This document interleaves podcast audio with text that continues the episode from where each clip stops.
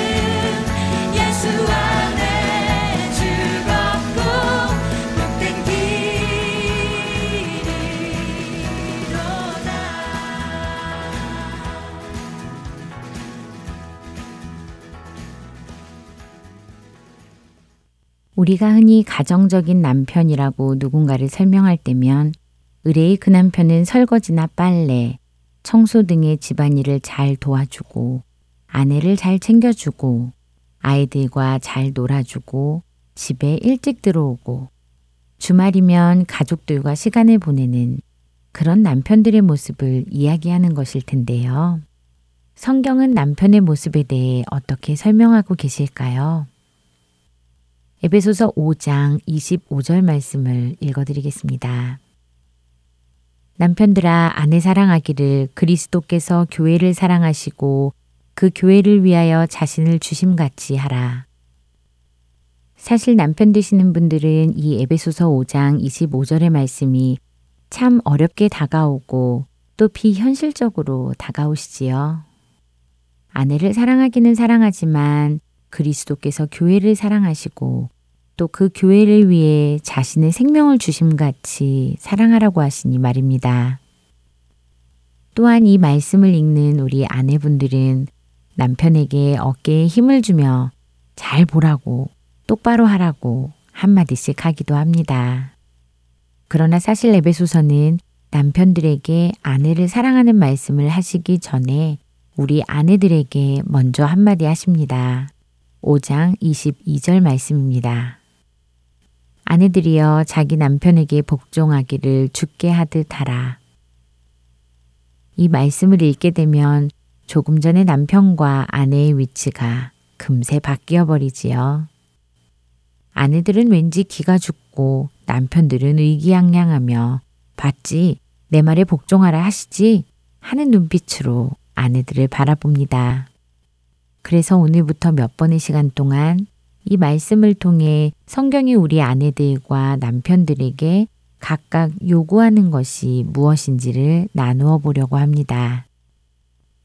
오늘은 우리 아내들에 대한 것을 먼저 살펴보도록 하겠습니다.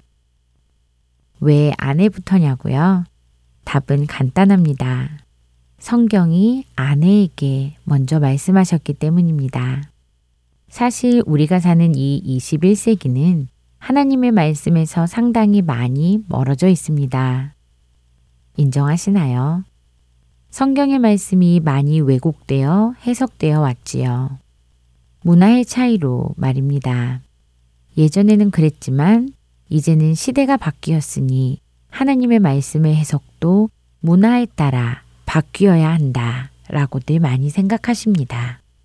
그러나 모든 것을 아시는 하나님께서 과연 문화가 변할 것을 모르시고 말씀을 하셨을까요?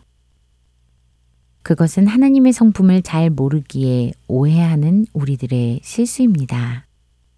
성경은 이사야서 40장 8절 상담 말씀을 통해 분명히 말씀하십니다. 풀은 마르고 꽃은 시드나 우리 하나님의 말씀은 영원히 서리라.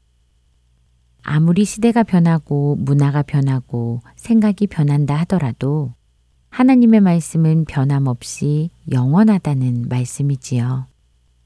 그렇기에 우리는 하나님의 말씀을 우리의 삶에 가져다가 적용하는 것이 아니라 우리의 삶을 하나님의 말씀에 가져다가 적용해야 하는 것이지요.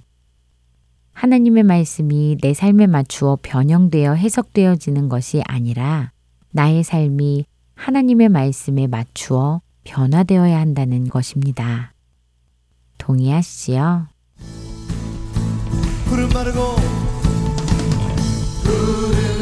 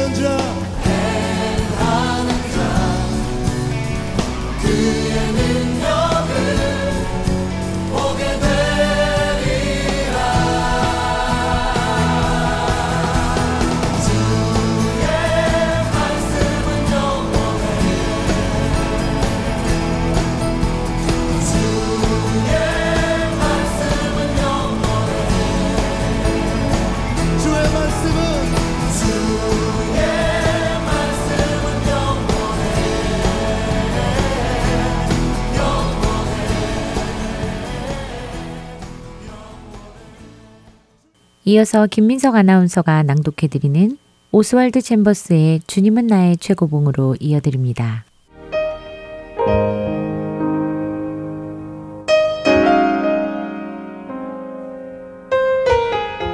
모든 기도와 간구를 하되 항상 성령 안에서 기도하고 이를 위하여 깨어 구하기를 항상 힘쓰며 여러 성도를 위하여 구하라. 에베소서 6장 18절의 말씀입니다. 우리가 다른 사람들을 위해 중보 기도를 하다 보면 때때로 그들이 너무 힘든 상황에 들어가서 고생하는 것을 보게 되는 경우도 있습니다. 내 생각보다 더 심하게 아프거나 더 심하게 상황이 악화되거나 더 심한 일들이 일어날 때를 말씀드리는 것입니다. 그런데 이런 때에 자칫하면 우리는 위험한 일을 할 수 있습니다. 그 위험이란 우리의 중보 기도에 하나님께서 응답하셔 선한 계획을 가지고 그를 인도하시기 시작하실 때 그 모습이 때로 우리 눈에 불쌍하게 보여 하나님께 이것을 멈추어 달라고 기도할 수 있다는 것입니다. 하나님께서 그 사람을 들어 더 가까이 옮기시려 하시는데 우리가 그 사실을 보지 못하고 오히려 그 사람에게만 연민을 느끼게 될 수 있다는 것입니다. 이렇게 되면 우리에게는 하나님과의 살아있는 관계는 사라지게 되고 대신 그들을 향한 동정심과 배려만이 남게 됩니다. 이것을 잘 생각해 보면 우리는 이 일을 행하고 계시는 하나님을 꾸짖고 있는 것이나 다름이 없습니다. 중보 기도를 하기 위해서는 하나님을 완벽하게 신뢰해야 합니다. 그렇지 않으면 능력 있는 중보 기도는 불가능해집니다. 하나님과 우리의 신뢰 관계를 가장 많이 파괴하는 것은 사람들을 향한 우리의 개인적인 동정심과 편견입니다. 하나님의 생각과의 일치가 중보 기도의 열쇠입니다. 우리가 주님의 생각과 일치되기를 거절하는 때를 보면 죄 때문이라기보다 다른 사람들을 향한 동정심 때문일 때가 많습니다. 하나님과의 관계를 방해하는 것도 죄보다는 동정심일 때가 많습니다.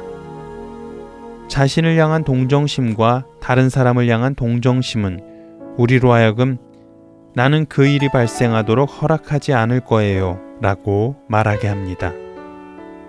그 즉시 우리는 하나님과의 생생한 관계를 상실하게 됩니다. 생동하는 중보 기도는 자기 연민과 거리가 멉니다. 중보 기도는 자신에 대한 생각을 이야기하지 않습니다. 그 이유는 중보 기도에는 자신을 고려할 여지가 없기 때문입니다. 중보 기도를 통하여 당신은 그 사람을 향한 하나님의 관심과 철저하고 완전하게 일치되어야 합니다. 다른 사람의 삶에 대하여 분별력을 주신 이유는 중보 기도를 하라고 주신 것이지 남의 결점을 찾아 비판하라고 주신 것이 아님을 기억하십시오.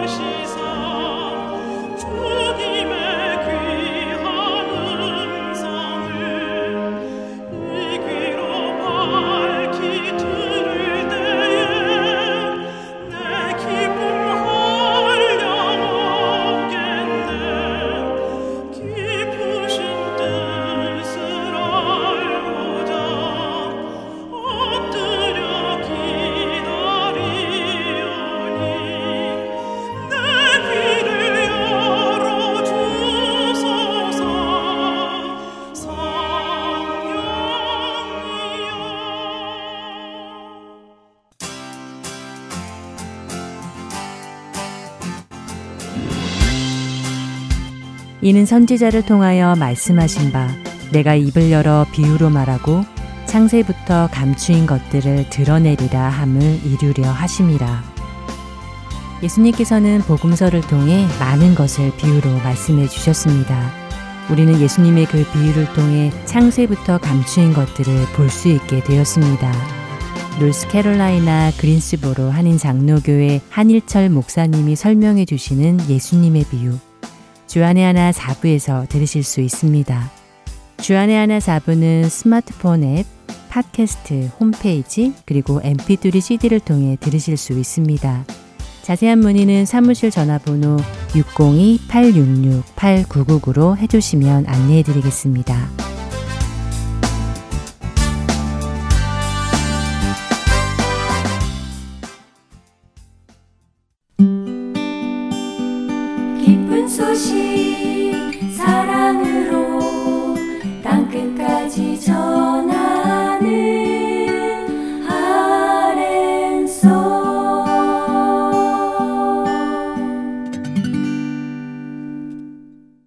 시리즈 설교로 이어드립니다.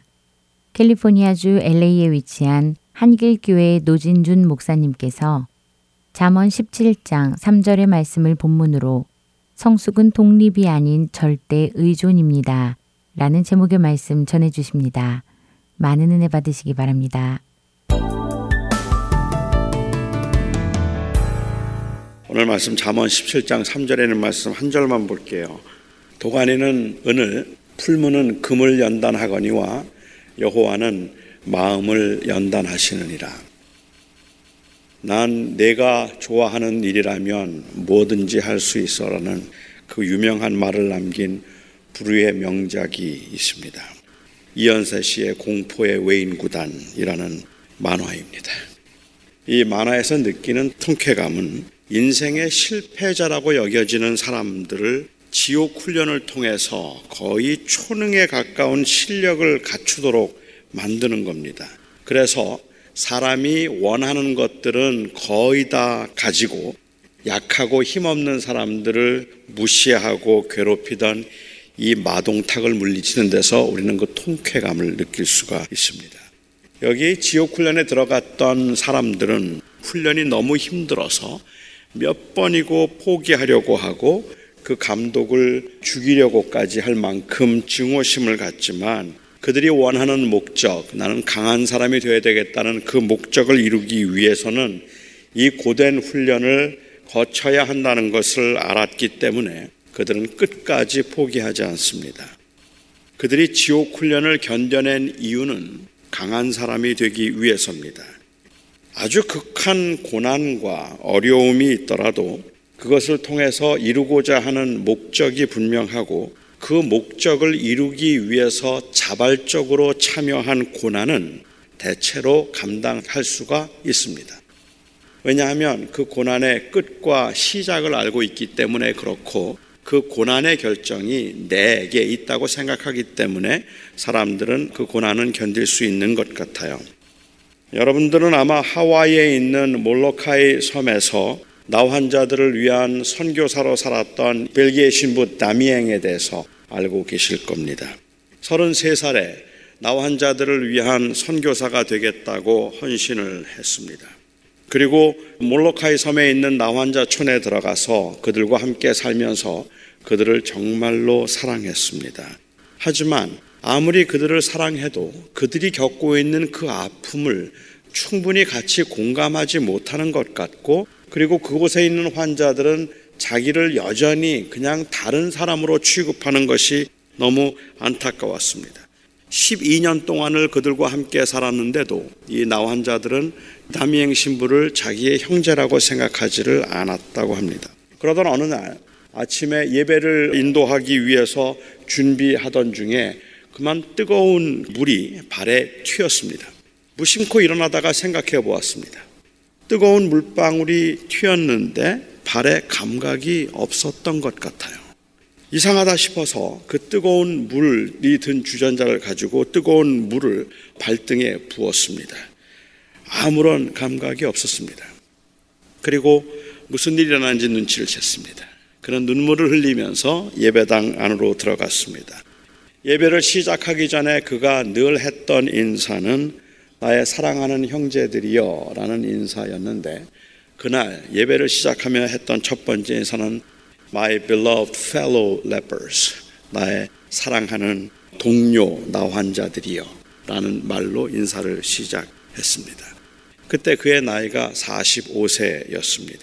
다미행 신부님은 나 환자로 그곳에서 4년 동안을 더 살다가 49세에 주님의 부름을 받고 세상을 떠났습니다.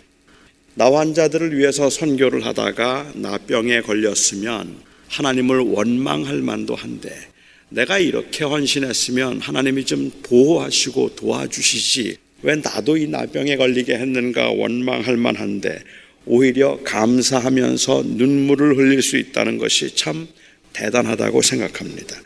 저는 그분을 존경합니다. 그리고 아주 위대한 분이라고 생각합니다. 하지만 저는 그래도 그분이 겪은 그 고통은 그곳에 있는 다른 나환자들이 겪었던 고통보다 더 큰 것이거나 혹은 더 위대한 것이라고 생각되지는 않아요.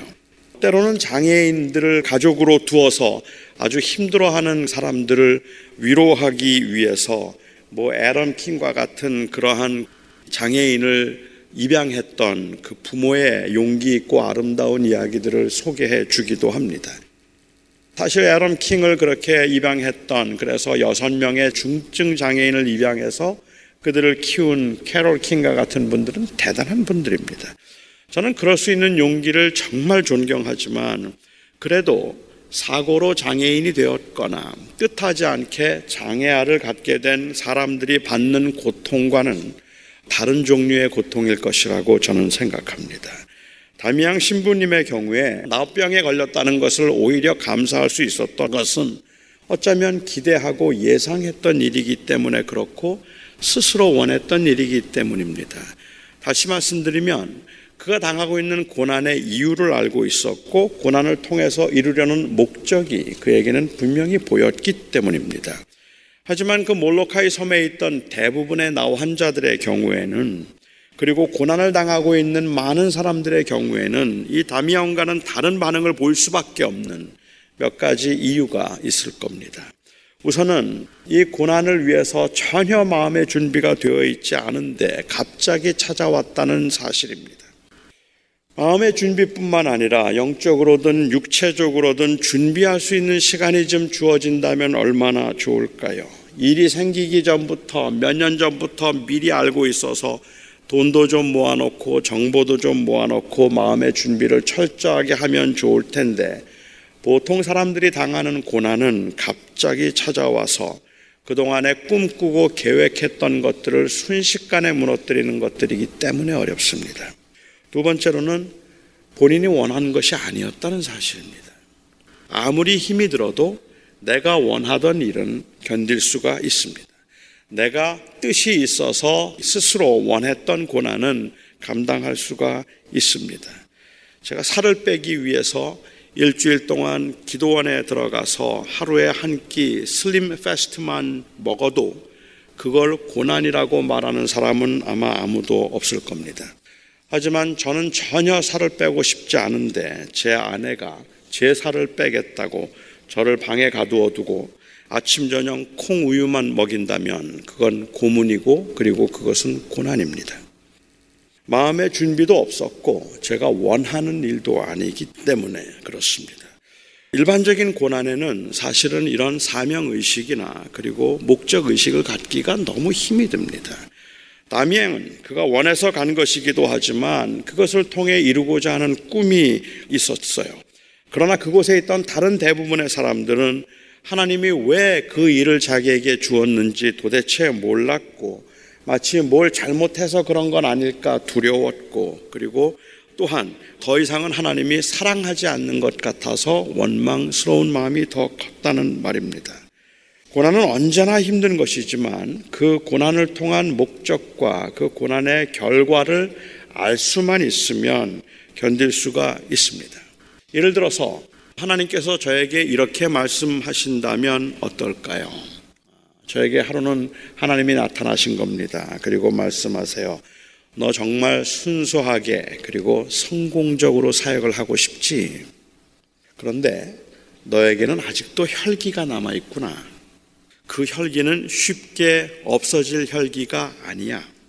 내 혈기를 죽이기 위해서 그 혈기를 죽임으로 내가 성공적으로 목회를 하도록 하기 위해서 내가 내게 몇 사람을 보낼까 한다. 그 사람들이 너를 엄청 괴롭힐 거고 한 2년 동안은 너를 호되게 연단할 거다. 하지만 내가 그들이 너를 그렇게 괴롭히고 너를 비방해도 내가 2년만 잘 참으면 그 이후의 목회는 내가 보장한다. 그 이후에는 너는 아주 성공적으로 크게 목회를 할 수 있을 거야. 그 시련만 견디면 내 목회는 탄탄대로다. 이렇게 말씀해 주신다면 아무리 힘들어도 저는 2년 동안 혈기 부리지 않을 겁니다. 저는 견딜 수 있을 것 같아요. 조금만 참자 생각하고 오히려 찬송하면서 잘 감당할 수 있을 것 같습니다. 하지만 대체로 그런 일이 없고 뭐 대체로가 아니라 아무도 그런 걸 경험한 사람은 없을 겁니다.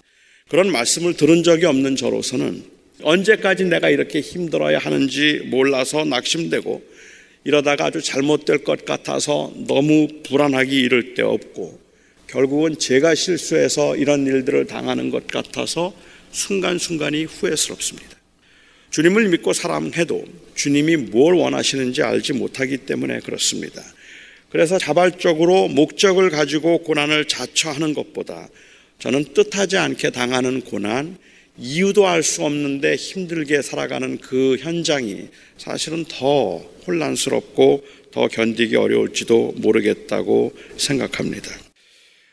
사실 우리는 하나님의 계획을 모르잖아요. 하나님께서 우리에게 주신 고난 혹은 질병이 사명으로 우리에게 주신 것이기도 하고 징계로 주신 것일 수도 있고 아니면 체념하도록 하기 위해서 고난을 주신 것일 수도 있고 체념하지 않도록 하기 위해서 주신 것일 수도 있고 주님의 품으로 돌아오도록 쉬게 하려고 주신 고난일 수도 있잖아요. 그렇다면 이 고난의 궁극적인 목적은 무엇일까? 저는 그것은 연단이라고 생각합니다. 연단하신다는 과정은 어떤 목적으로 우리가 고난을 당하든지 결국은 똑같다는 거예요. 고난의 이유를 알든지 모르든지 하나님께서 원하시는 것이 연단이라면 그거는 맞겠다는 생각을 한다는 거죠. 오늘 본문 말씀에서 잠언 기자는 도가니가 은을 그리고 풀무가 금을 연단하는 것처럼 여호와는 그 마음을 연단하신다라고 말씀하셨는데 여기에 연단하신다는 이 말은 사실은 시험한다는 말입니다. 그래서 킹 제임스 같으면 테스트라는 단어를 썼고 NASB 같으면 try라는 단어를 썼고 뭐 ESB도 try라는 단어를 쓰고 있어서 사실 여기에 연단한다는 말이 시험한다는 말인데 여기에 캐트너라고 하는 신학자는 이 단어에 관해서 말을 하면서 여기서 말하고 있는 이 연단이란 finding out이 아니라 sorting out이다라고 이렇게 이야기를 했어요. 우리에게는 그렇게 익숙한 말이 아닐 거라고 저는 생각을 합니다. 시험을 보면 시험을 보는 이유가 무엇일까 하는 겁니다. 그 시험의 목적은 결국은 누가 제일 잘했는가, 누가 공부를 제일 잘하는가, 그리고 나는 공부를 잘하는가 못하는가를 찾는 finding out이라고 보통 생각을 하잖아요. 그래서 시험이 괴롭죠. 그런데 사실 시험의 궁극적인 목적은 sorting out이라는 말이죠.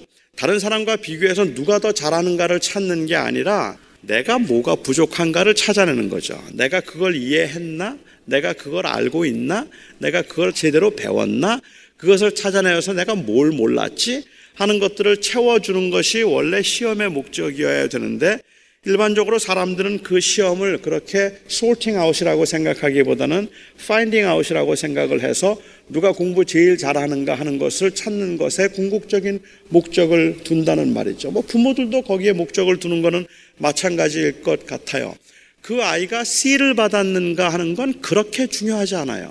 아니, 실망스럽죠. 아이가 C를 받았다는 게. 그런데 반 아이들 전부 다 D를 받았으면 그러면 최고예요. 그러면 불만 없어요. C를 받았어도. 왜냐하면 네가 최고인 걸 알았으니까 된 거예요. 모르는 걸 많이 발견했어도 그건 의미가 없다고 생각을 하는 게 애석한 일일 겁니다. 하나님께서 우리를 연단하신다는 말의 의미는 시험하신다는 말의 의미는 여기 앉아 계신 분들 중에 누가 믿음이 제일 좋을까? 누가 제일 끝까지 견뎌낼까? 이렇게 믿음 좋은 사람을 골라내기 위해서 주신 시련이 아니라는 말이죠. 우리 각 사람을 향해서 가지고 계신 하나님의 그 아름다운 계획을 위해서 우리의 마음을 다지고 빈 곳을 채우기 위해서 하나님께서는 시험하신다. 그러니까 연단이라는 말로 번역된 것은 제가 생각할 때는 잘 번역되었다고 생각합니다. 사람들은 보통 마귀가 주는 시험이 따로 있고 하나님이 허락하시는 시험이 따로 있다고 말합니다.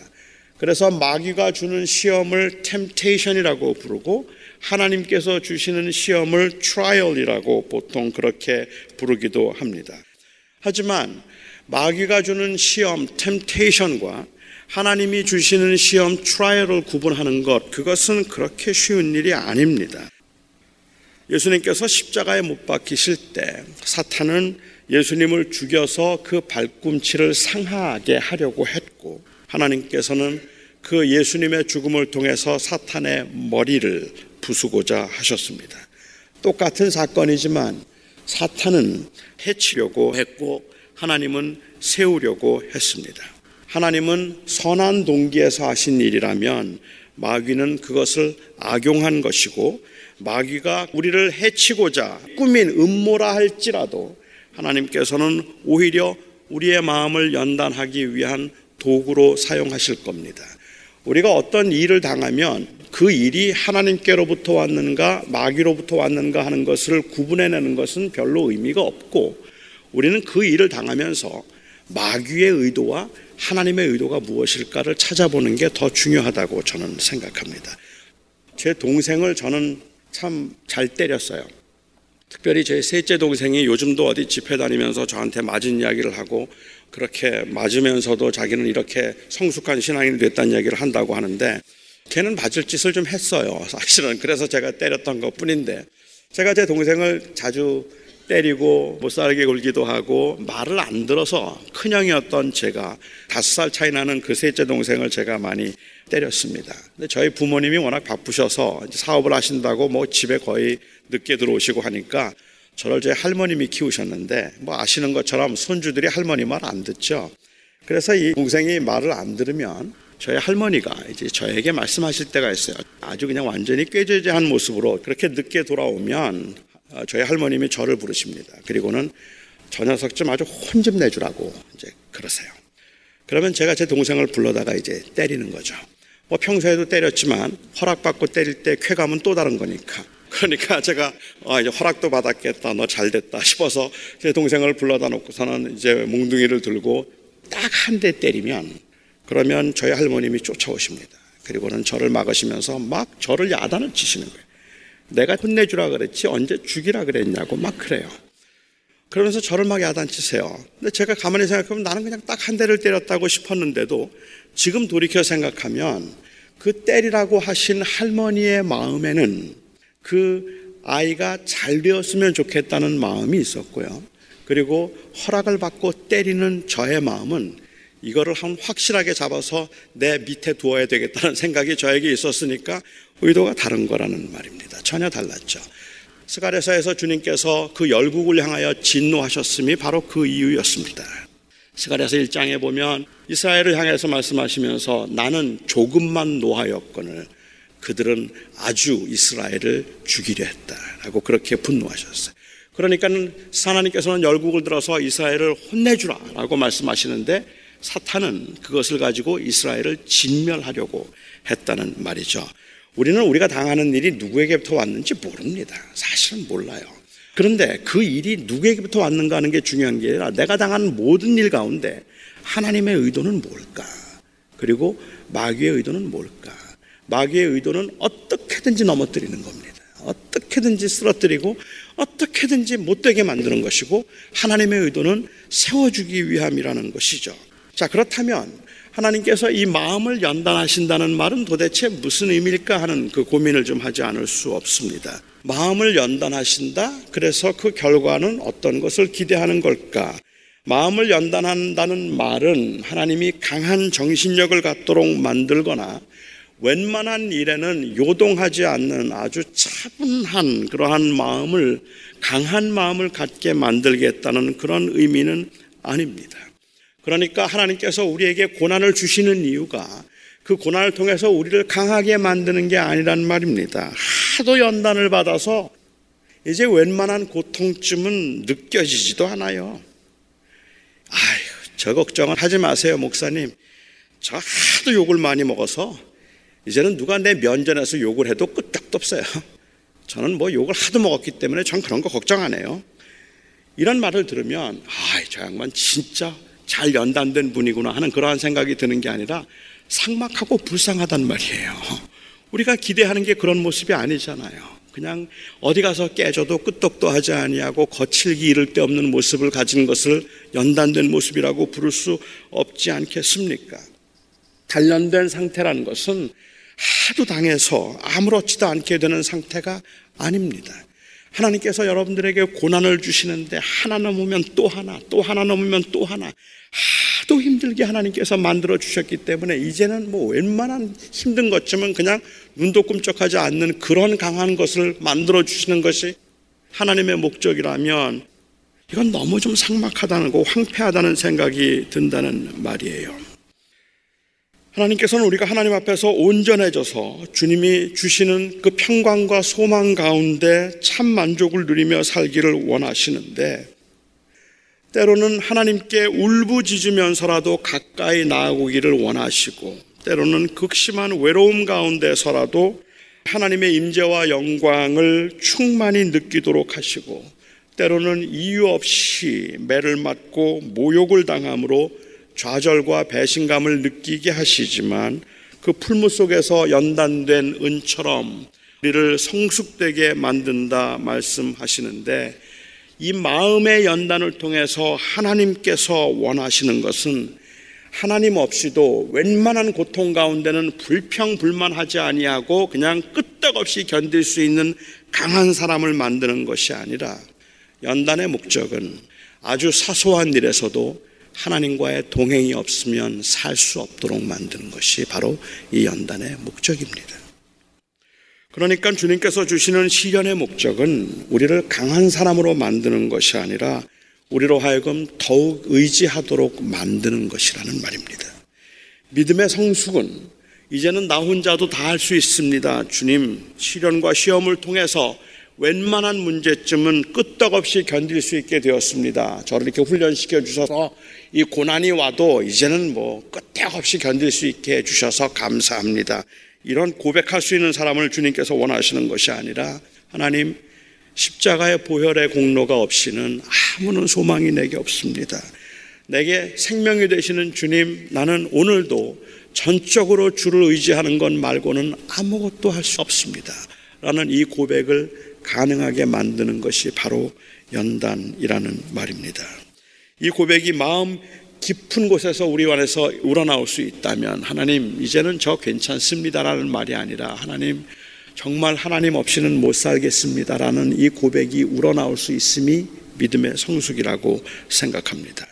그러니까 성숙한 믿음은 아무런 요동 없이 담담하게 고난을 견디거나 기도 한 방에 고난을 제거해 버릴 수 있는 사람 이런 사람도 아니고 그달 렌트비가 없어서 쩔쩔매면서도 아무것도 염려하지 말라고 하신 주님의 말씀 때문에 마음이 편안해서 허허할 수 있는 사람이 이 사람이 성숙한 사람이 아니라 그 고통과 아픔을 주님의 손에 맡기고 고난을 통한 하나님의 뜻을 찾아보려고 하나님의 품을 더욱 파고드는 사람이 바로 성숙한 사람입니다.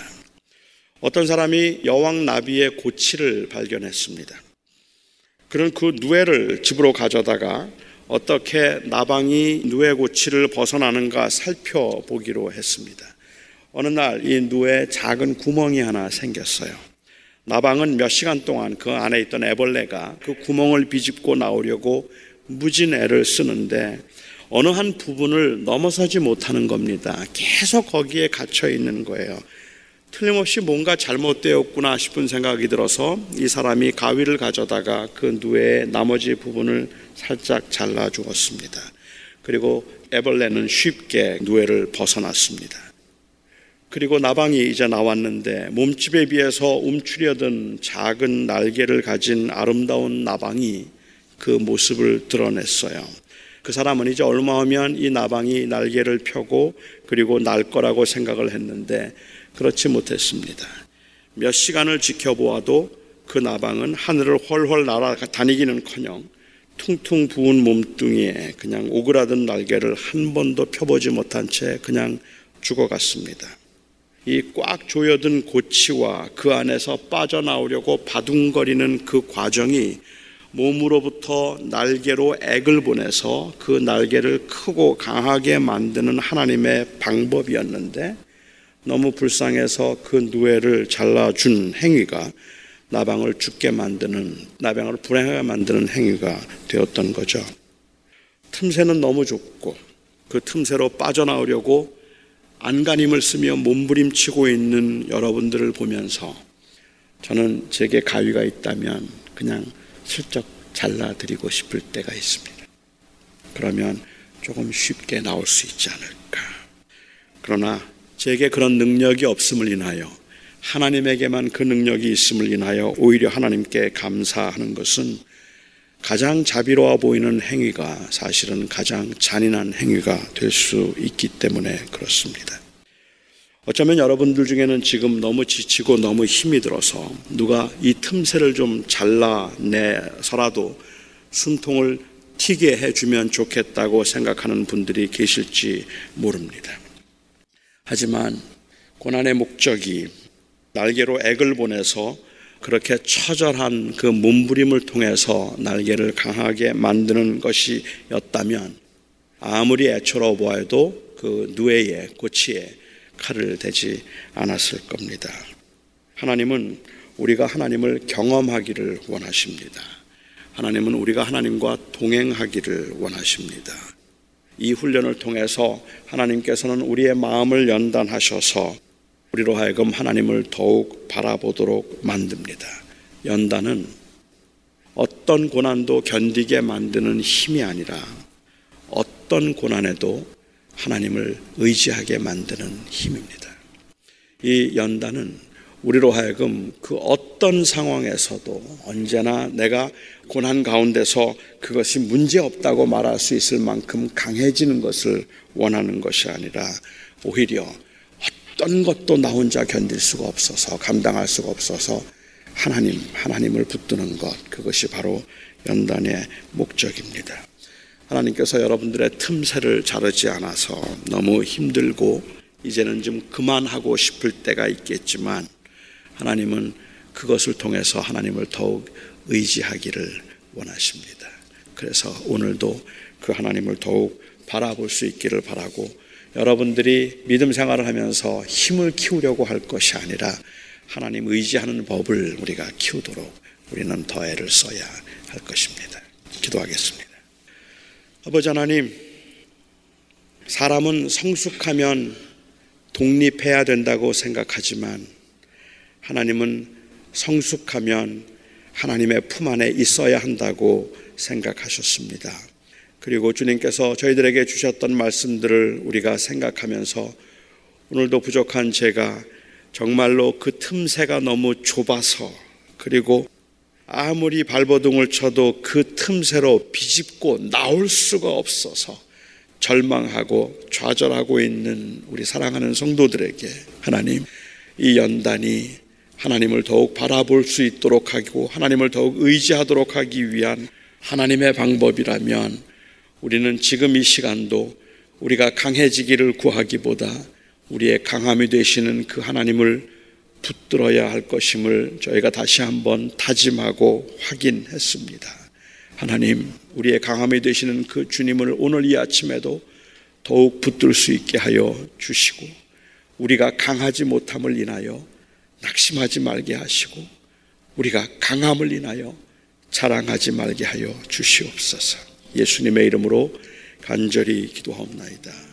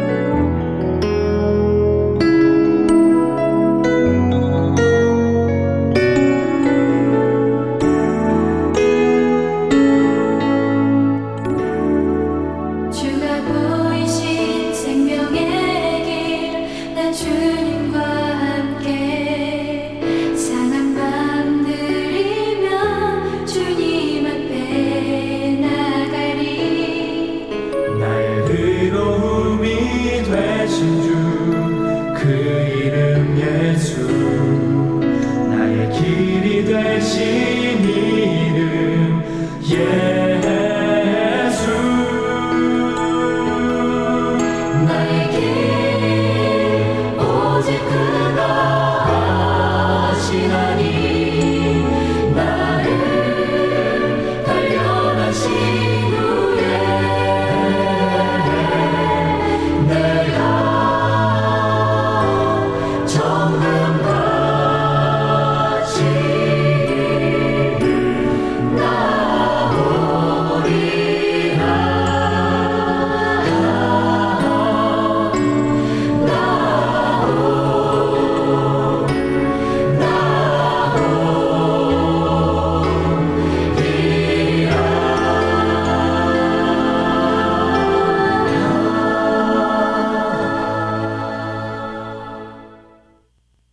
아내들이여 자기 남편에게 복종하기를 죽게 하듯 하라.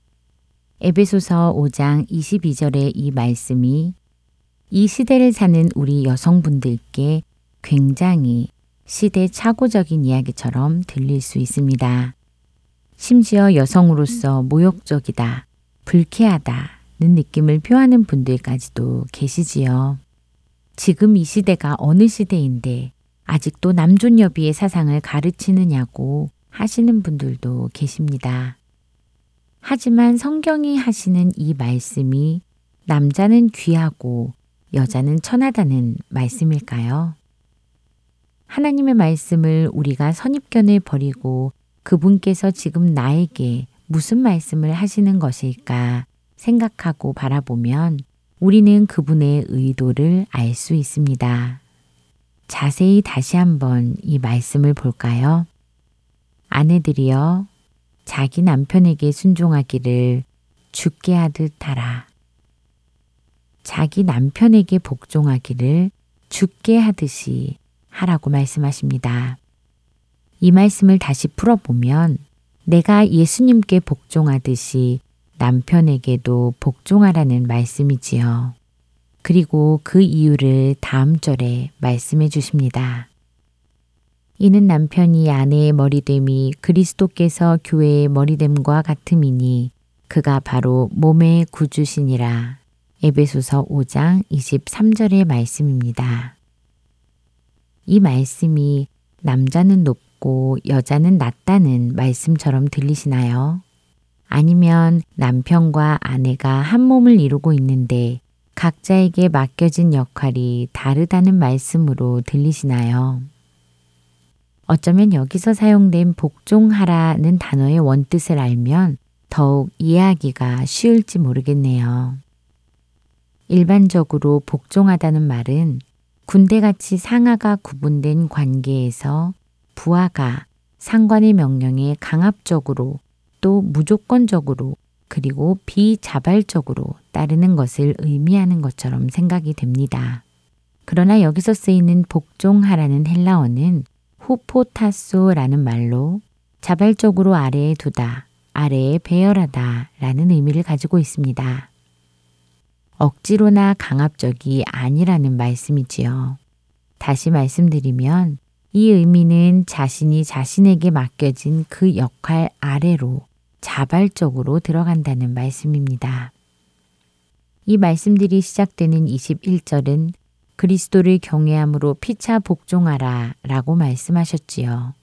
그러니까 남편이나 아내나 둘 다 자신에게 맡겨진 그 역할에 그리스도를 경외하는 이유로 인해 자발적으로 그 역할을 맡아 충실히 이행하라는 말씀입니다. 우리는 지난 몇 시간 동안 하나님께서 태초에 남자와 여자를 만드신 이유에 대해 나누었습니다. 원래 한 사람이던 것을 하나님께서는 둘로 나누셨습니다. 혼자 독처하는 것이 좋지 않은 것이었기에 남자를 도와 남자가 사람으로서의 역할을 감당하도록 돕는 배필이 여자였던 것이지요. 이 둘은 하나인 것입니다. 그리고 오늘 에베소서의 말씀은 그 둘이 하나인 것을 다시 말씀하시며 남자는 머리의 역할, 여자는 몸의 역할을 맡았다는 것을 확인시켜 주시는 것입니다. 우리 하나님께서는 남자와 여자를 누가 귀하고 누가 천하게 만드신 분이 아니십니다. 그것을 오해해서는 안 될 것입니다. 하나님께서는 남자와 여자가 연합하여 온전한 한 사람이 되기를 바라시는 것이지요. 이 사실을 기억하시며 각자에게 맡겨진 그 역할을 잘 감당하시는 한 주 되시기를 기도드립니다. 주안의 하나 오부 여기서 마치겠습니다. 지금까지 구성과 진행의 김지영이었습니다. 안녕히 계세요.